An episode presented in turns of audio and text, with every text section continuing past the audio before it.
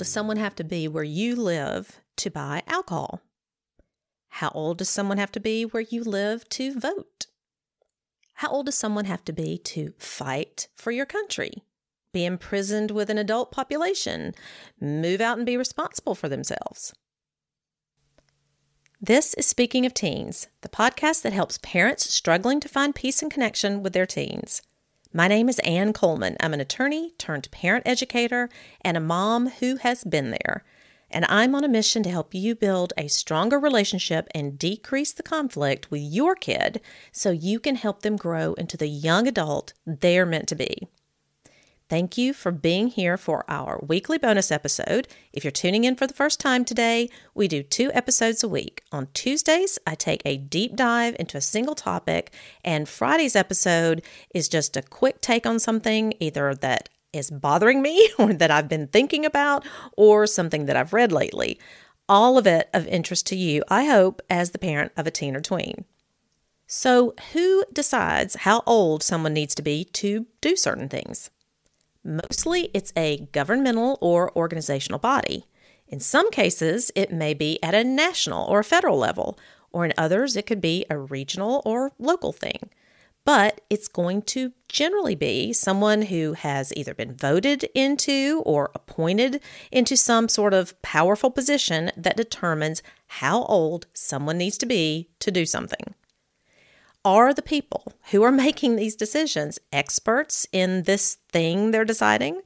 Are they experts, say, in psychology or neurobiology or developmental science?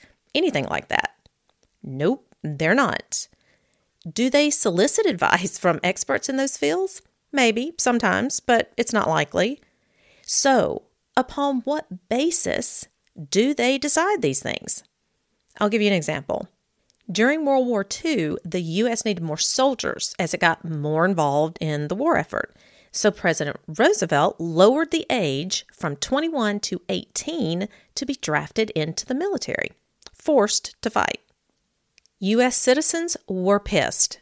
The slogan became old enough to fight, old enough to vote. But the law remained the same that you had to be 21 to vote. The next thing you know, it's 1965 and the Vietnam War is raging, and thousands of 18 year olds across the U.S.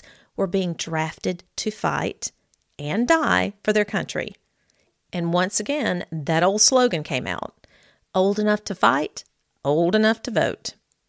By 1971, President Richard Nixon was signing the 26th Amendment to lower the voting age to 18. Old enough to fight, old enough to vote. So, upon what basis was the fighting and voting age determined?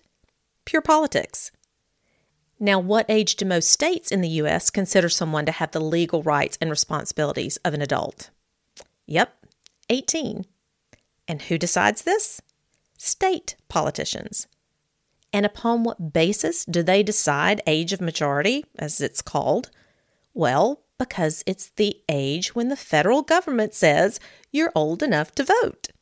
Before 1971, voting age was 21, and the age of majority in most states was 21, but no more. So, in the US at least, most statutes, laws, regulations go with one of two ages to allow people to do most things, either 18 or 21. Want to know why some things are 21? Because the lawmakers in that state decided back before the voting age was dropped to 18 that, for example, if you were old enough to vote, you were old enough to drink alcohol. Of course, that was all changed in the US in 1984 when President Reagan was pretty much forced by Mothers Against Drunk Drivers to raise the national drinking age to 21.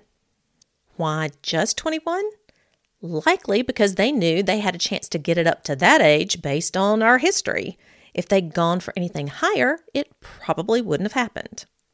So, why did I just give you that whole history lesson?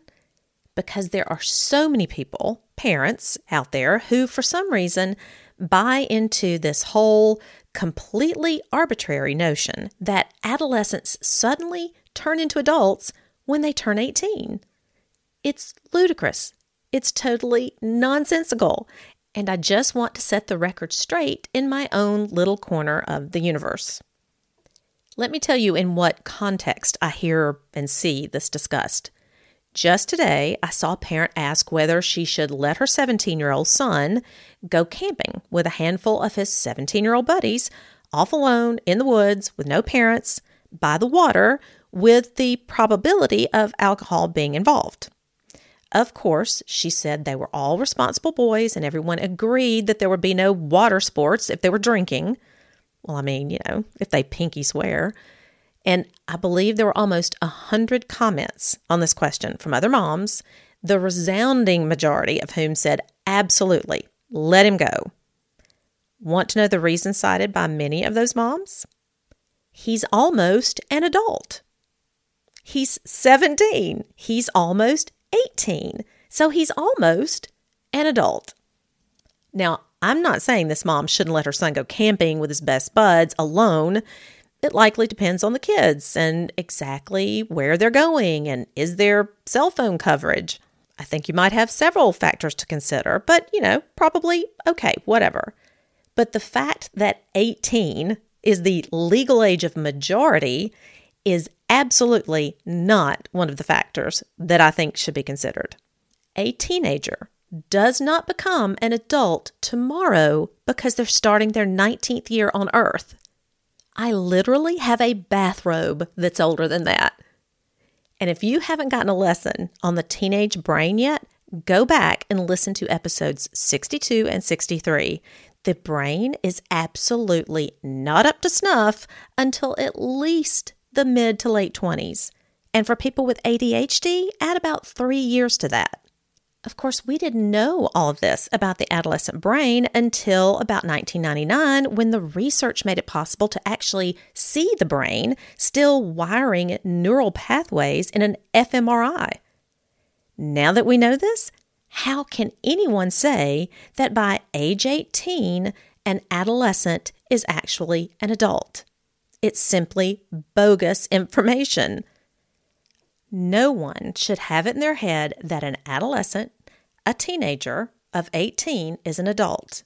They're no more an adult at 18 than they are at 16. Perhaps a bit more mature, but not by a lot.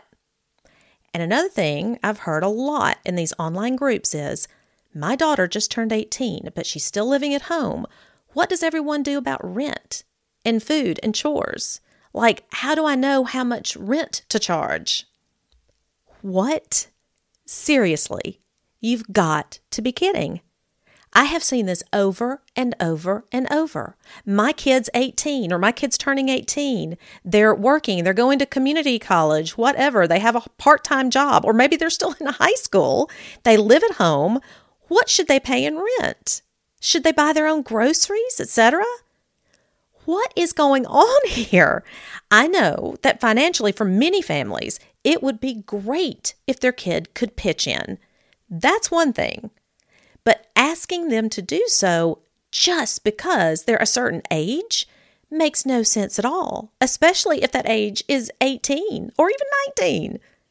Bottom line, chronological age does not make you an adult.